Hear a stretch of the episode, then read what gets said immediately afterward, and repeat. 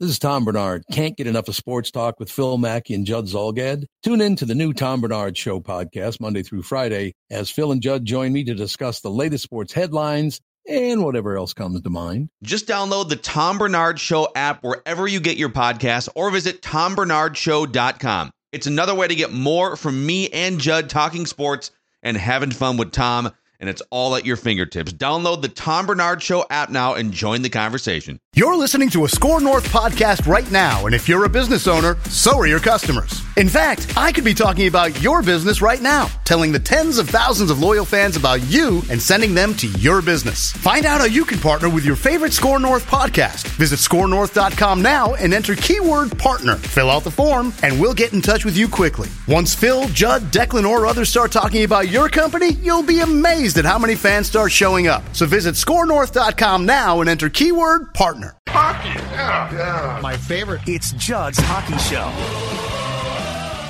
And welcome into Judd's Hockey Show. That, of course, was Wild GM Bill Guerin talking at an afternoon press conference on Wednesday about the Kirill Kaprizov deal getting done, 5 years at $9 million per. It's Judd, it's Declan, and look who's here. Bill Guerin, by the magic of the YouTube, internet, all of that good stuff. Bill, appreciate the time. How much more of a relieved customer are you today with Kirill Kaprizov being under contract now than, say, 48 hours ago? Yeah, I'm feeling much better. I'm relieved. It's very happy, and Kirill's happy too. Like this is, I think. Well, I don't think I know. Everybody's happy because the whole group's here. Everybody's here. Mm-hmm. You know, we've got. Everybody ready to start the year, and you know, it's good to do it on a positive note. I think Kirill, not only just his play, but he's kind of a galvanizing figure. Like guys love him. Like he's a big part of the team. He's got a great personality. So just to have him back in the mix is great. Bill, take us through this too, because it sounds like you made a trip to Florida to talk to Kirill, and it really, in essence, seems like the most important thing, which in this day and age of COVID is not easy, is the ability that you finally got to sit down face to face and talk to him, as opposed to, I'm sure, Zoom or phone calls or trying to relay a message through his reps. So how important was that? And just take us through what the last 48 hours have been like. Yeah, I was in a meeting with our coaches, and I got a text message from Kirill's agent, and just, you know, asked me to give him a call. And I said, I can't. I'm in a meeting. And then he said, I think you should call me now. I'm like, okay, something's up. And he just said, you know what, I think it's time. Can you make it down here? And I got on a plane in a couple hours, and I was there that night. And we had dinner, and I just feel like you said, like, you know what, the phone, obviously been doing it for a long time, but like the Zoom calls now, like, which are great. They hold us, they're not going anywhere. It's a fantastic tool. Love it. Mm-hmm. But you can't replace sitting down with somebody and looking at them face to face and, you know, the expressions, the body language, the emotions, the passion, whatever it is, that really comes out. And I think it was, I was very happy that they called and wanted to do that, because I really believe that's what got us over the finish line. Bill, I feel like you've been living in Groundhog's Day the last month with all these hits on radio, on TV, saying these things take time, they take time. And eventually you were right in that exactly right there. That did take time for this to finally get done. I mean, I got to imagine it's just a nice exhale that this indeed does take time, and now that Kirill's here, you can just kind of focus on training camp and get ready for the season. Yeah. I mean, it was, every day being asked about Kirill. So it's nice that it's done. Well, now, hey, look, now everybody can get back to asking about a number one center. That's right.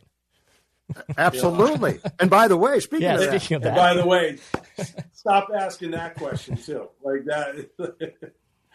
So it's, you know what, hey, listen, I'll answer the questions all day long and do what I have to do, but I'm just happy we have the player back in Minnesota and he's ready.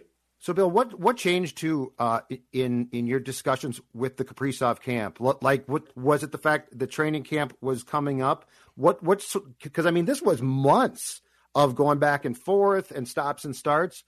What, in your opinion, sort of changed that caused his reps to call you and say, you know what, it's just time to get the deal done and for the posturing to come to an end? You know, I really don't know, but I have a feeling that look, Kirill's a hockey player, like through and through, and he just wants to play hockey. And I think when he realized where I was in my stance, and with my explanations and his explanations that we were in a good spot, he just wanted to sign and play hockey. Like this, he just really wants to get going. Were you concerned at any point that this might drag? And I'm not saying for a year, but I'm just saying into training camp extensively, or worst case into the season. Was there, did that thought creep through your mind much, or were you pretty confident that when the deadline of training camp came, that it was going to ultimately spur the action it did? No, I mean, yeah, the thought crossed my mind that it could definitely go into training camp and into the season. It happens every year. It happens all the time. I'm glad it didn't because, you know, training camp is just so important. To get started with everybody at the same time so you don't fall behind, because you do fall behind. Whether you miss, you know, a week or 2 weeks, whatever it is, you're behind. And it's really tough to play catch-up. So, yeah, I mean, there was always I don't want to say the threat of that, but the possibility of that. And I'm really happy that they were proactive in coming to the United States and getting vaccinated, doing his quarantine, all that stuff. It took that was just very smart on their part to do, and I'm grateful they did it. Bill, and with Kaprizov now did his quarantine, he's vaccinated. Is the plan that once training camp rolls on Thursday, he's able to like basically step in and do team activities? Is there still other protocols that have to be in place with the NHL? Like, what is the timeline of him basically starting team activities with the Wild in training camp? Friday, he'll be able to join team practice and everything full blast, no restrictions on Friday. So he got here, Bill. When did you find out that he was actually in the States? I forget the actual date. Maybe the 14th, something like that. But I found out shortly after that. Okay. Contract question. So it looks like the reports are in the last 2 years, there's a no move.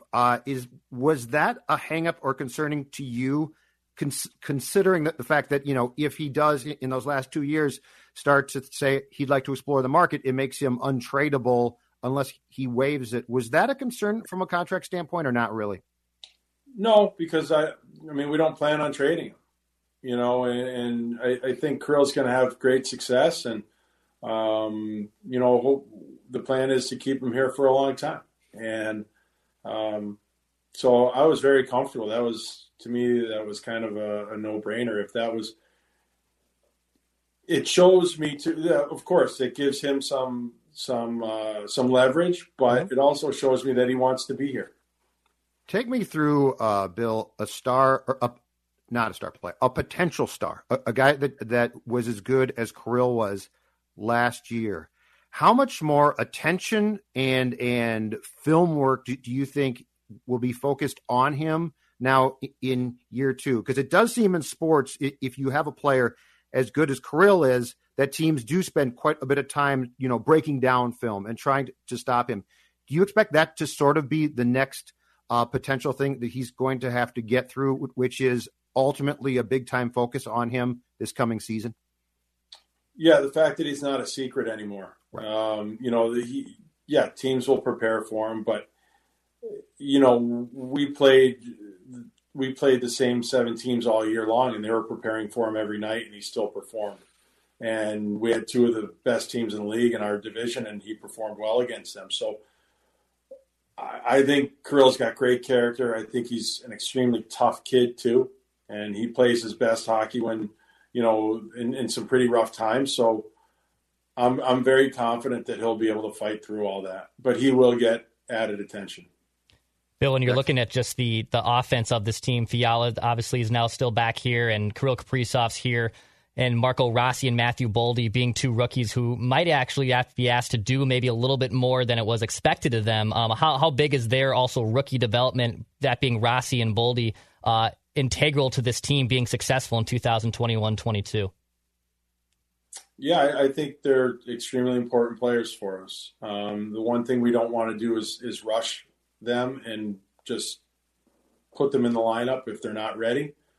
But, you know, we're going to give them every opportunity to compete for a spot in the lineup, and we'll see what they do with it. But they're two very important people in our organization right now. At the prospect camp, I went to the game that you guys played against the Hawks prospects on Friday. I will say this, Boldy and Rossi to me look special. And I know that they're going to be playing against guys who are far superior now in training camp and games, Bill.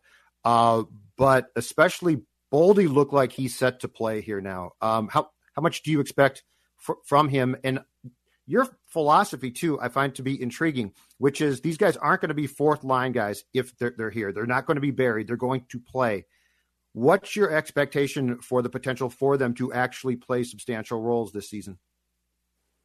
Yeah, I mean, hey, look, they're gonna tell me what we're gonna do. I mean, we'll see what their performance is like.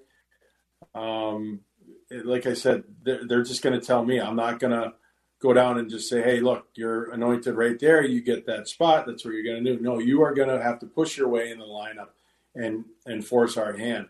And I do believe in that philosophy. Why would I put Matthew Boldy or Marco? They're not that type players. They're not role players. They're offensive, creative guys that need to play with other players like that. So those days are over where you got to come in and you got to spend your time on the fourth line and work your way up. Those days are gone. We just gave a guy with 55 games $45 million. You don't have to wait that long. They got to check anymore. Billy. If they don't check guys, yeah, exactly.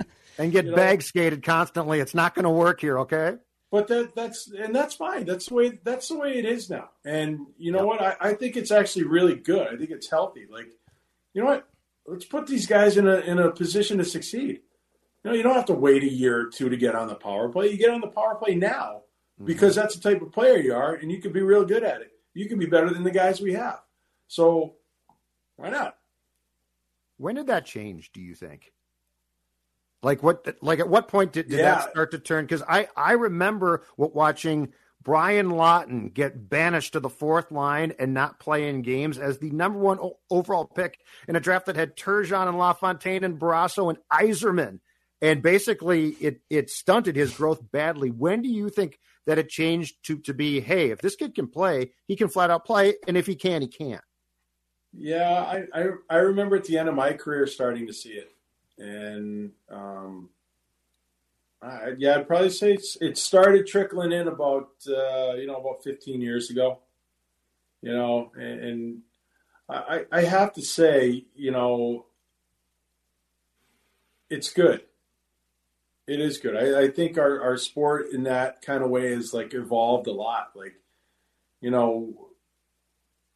if you're a skilled playmaking player, let's see how good you can be. And if you can't do that, can you adjust your style to do something else in order to stay in the league? Mm-hmm. A lot of guys say, well, and this is my experience in like player development. And, a lot of these young kids come in and say, I'll do whatever it takes to play in the league. I'm like, oh, okay, really? Will you? Because if you can't play on the top two lines and outcompete those guys, what will you do to stay in the lineup on the bottom two lines? Will you hit? Will you block shots? Will you kill penalties? Those are the things that we're looking for too. Push your way on the teams, whatever it takes. Push your way onto the team. And also, Bill, if you're indeed right, and if Marco Rossi hits the ceiling that was projected of him, we already have your number one center there. We can stop asking. We can actually praise you, say, hey, he was here the whole time. You didn't have to mortgage picks. You didn't have to mortgage future assets. Rossi can maybe step in and be the guy that everyone wants in this town, which is that number one center, which I'm sure is that next annoying question that you'll still be getting even after Kaprizov's contract is all done. I hope I never hear that question. What is your stance or thoughts then about that position and what you currently have here? Because I think that it feels like there's a disconnect between what the fan base and even some of us in the media, Bill Guerin, think and what you do. And ultimately you make the decisions for this team. So tell me about your confidence and feelings about that position as training camp begins to start. Well, what I feel is that we're building, and there's a process to it. There's drafting, there's development, and then there's opportunity. And if we just kind of try to go out and get rid of all our good young players to try to get the next best thing, the hot item, well, we're getting one player, but we're getting rid of so many others. And we're trying to build something here. So to just go out and go shopping all the time isn't necessarily the best way to do it, in my mind. We have some guys that play the center position, and they play it pretty darn well. Another thing that I think of, too, is that we need our centers more than anything is to play 200-foot game. Regardless of their offensive ability, they need to play 200 feet. And we have some pretty special guys on the wing. We have Kaprizov, we have Fiala, we have Zuccarello. Guys like that, they drive the offense for that line on the wing. It's not like it was, 1986 again, where you have the playmaking center who, puts saucer passes over the winger bombing down the boards. That's not necessarily the game anymore. Mm-hmm. So we really need to have our centers playing 200 feet, and at least somebody has to just, drive the offense on the line. And we have some pretty special guys on the wing that can do that. It feels like the wings too, Bill. It feels like wings now in hockey are a little bit like point guards in basketball, where they're, to your point, not just the traditional up and down your wing, and that because Kaprizov at times to me, and when I watched Boldy in the World Juniors, I saw the same thing. Those guys in certain situations have playmaking ability that I think makes them hybrid centers in some ways. So they're not just their traditional, what we consider to be Tim Kerr playing the wing or something like that. Right. I totally agree with you. And like they're highly skilled guys. They, and they just generate offense. They're all over the ice. Kevin's the same way, and you know what, like, for a guy like me, when I play, I needed Mike Modano. You know what I mean? But now it's like having a Mike Modano on the wing. And it's somebody's got to drive the offense. And if the guy's a winger, then so be it. The value of the center, the true value of the center is when he's playing a 200-foot game. I mean, everybody's dream center is Patrice Bergeron, that produces offensively, but he is so solid in his own end. He's great on faceoffs. He kills penalties. He does all the right things. That is everybody's dream center. Eriksson Ek's pretty darn good at that. Mm-hmm. Yeah. I mean, I really I like the guys that we have. I think, again, we can do it kind of by committee, and as long as we're good in our own end, we'll create offense. Yeah, I'm sorry. Yeah, Bill, it kind of seems like Ek, and last year I was talking to Judd about this just preseason going into it, that he does everything good on the back end, and will he start getting rewarded with goals? Because, I mean, he's not going to score any highlight reel goals necessarily, but he put himself in front of the net. He ends up scoring a ton last year, and now it seems like he's ready for even a next step offensively, and it seems like the 200-foot game has propelled him to maybe take even a more significant step. Is he someone, too, that you think has even more offense or has that offensive drive to be consistent at scoring goals and driving offense for this team going forward? Oh, 100%. I mean, and I'll argue with you. He did have a couple highlight reel goals last year. He is skilled. Like, he has the tools. How many goals did he have last year? 20? 19, 21? 20 or something? 19, yeah. So he did that with, like, virtually no power play time. Yeah. You know, and there's going to come a point in time where he starts getting more power play time and touches and things like that. And you know what? That part of your game, you get more confident and it grows in you. But the big thing is that he's got the defensive end taken care of. Last thing, in Bill Guerin's mind, the 21-22 Wild can be how good? Are you asking for like a prediction or something? I'm asking for your expectation. What's your expectation? My expectations are high. Okay. My expectations are high. Okay. We're in a very competitive division. Yes, you are. But I think we can make the playoffs, and I think we can make some noise in the playoffs. I think we're a good team. I think we're a very good team.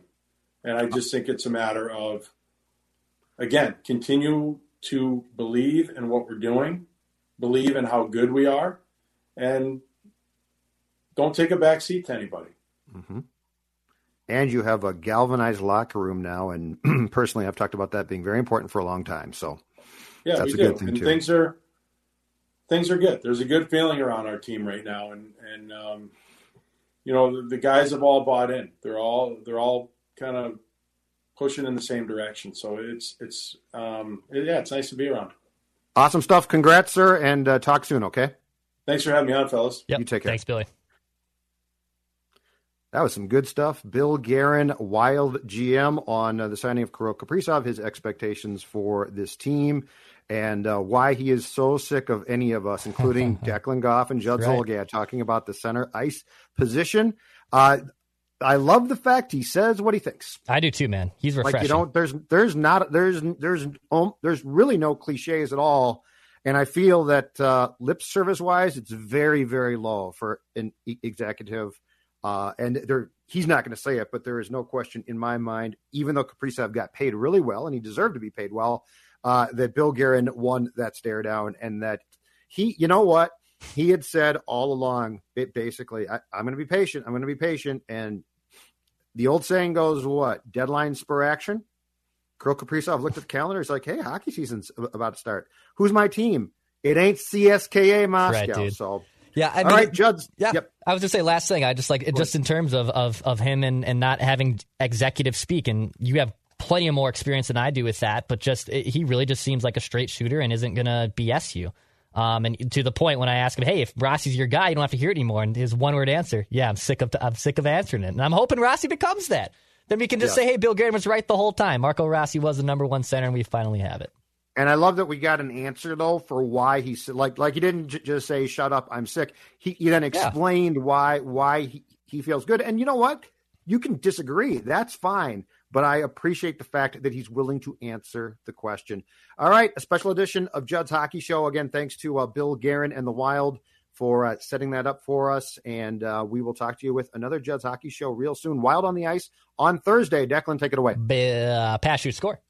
This holiday, whether you're making a Baker's Simple Truth turkey for 40 or a Murray's Baked Brie for 2, Baker's has fast, fresh delivery and free pickup, so you can make holiday meals that bring you all together to create memories that last. Baker's, fresh for everyone. Free pickup on orders of $35 or more. Restrictions may apply.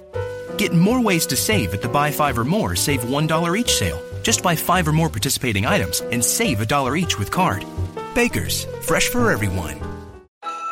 At the Home Depot, we have the tools for you to give the gift of a smarter home with savings on top brands, like the Google Hub, a command center for your smart devices that raises the IQ of your entire home, or the Nest Learning Thermostat that helps you conserve energy and save on your bill. And if you don't know what to get, gift cards are a smart gift no matter what they get. So this year, gift smarter with savings on tools to make your holiday magic. The Home Depot, how doers get more done.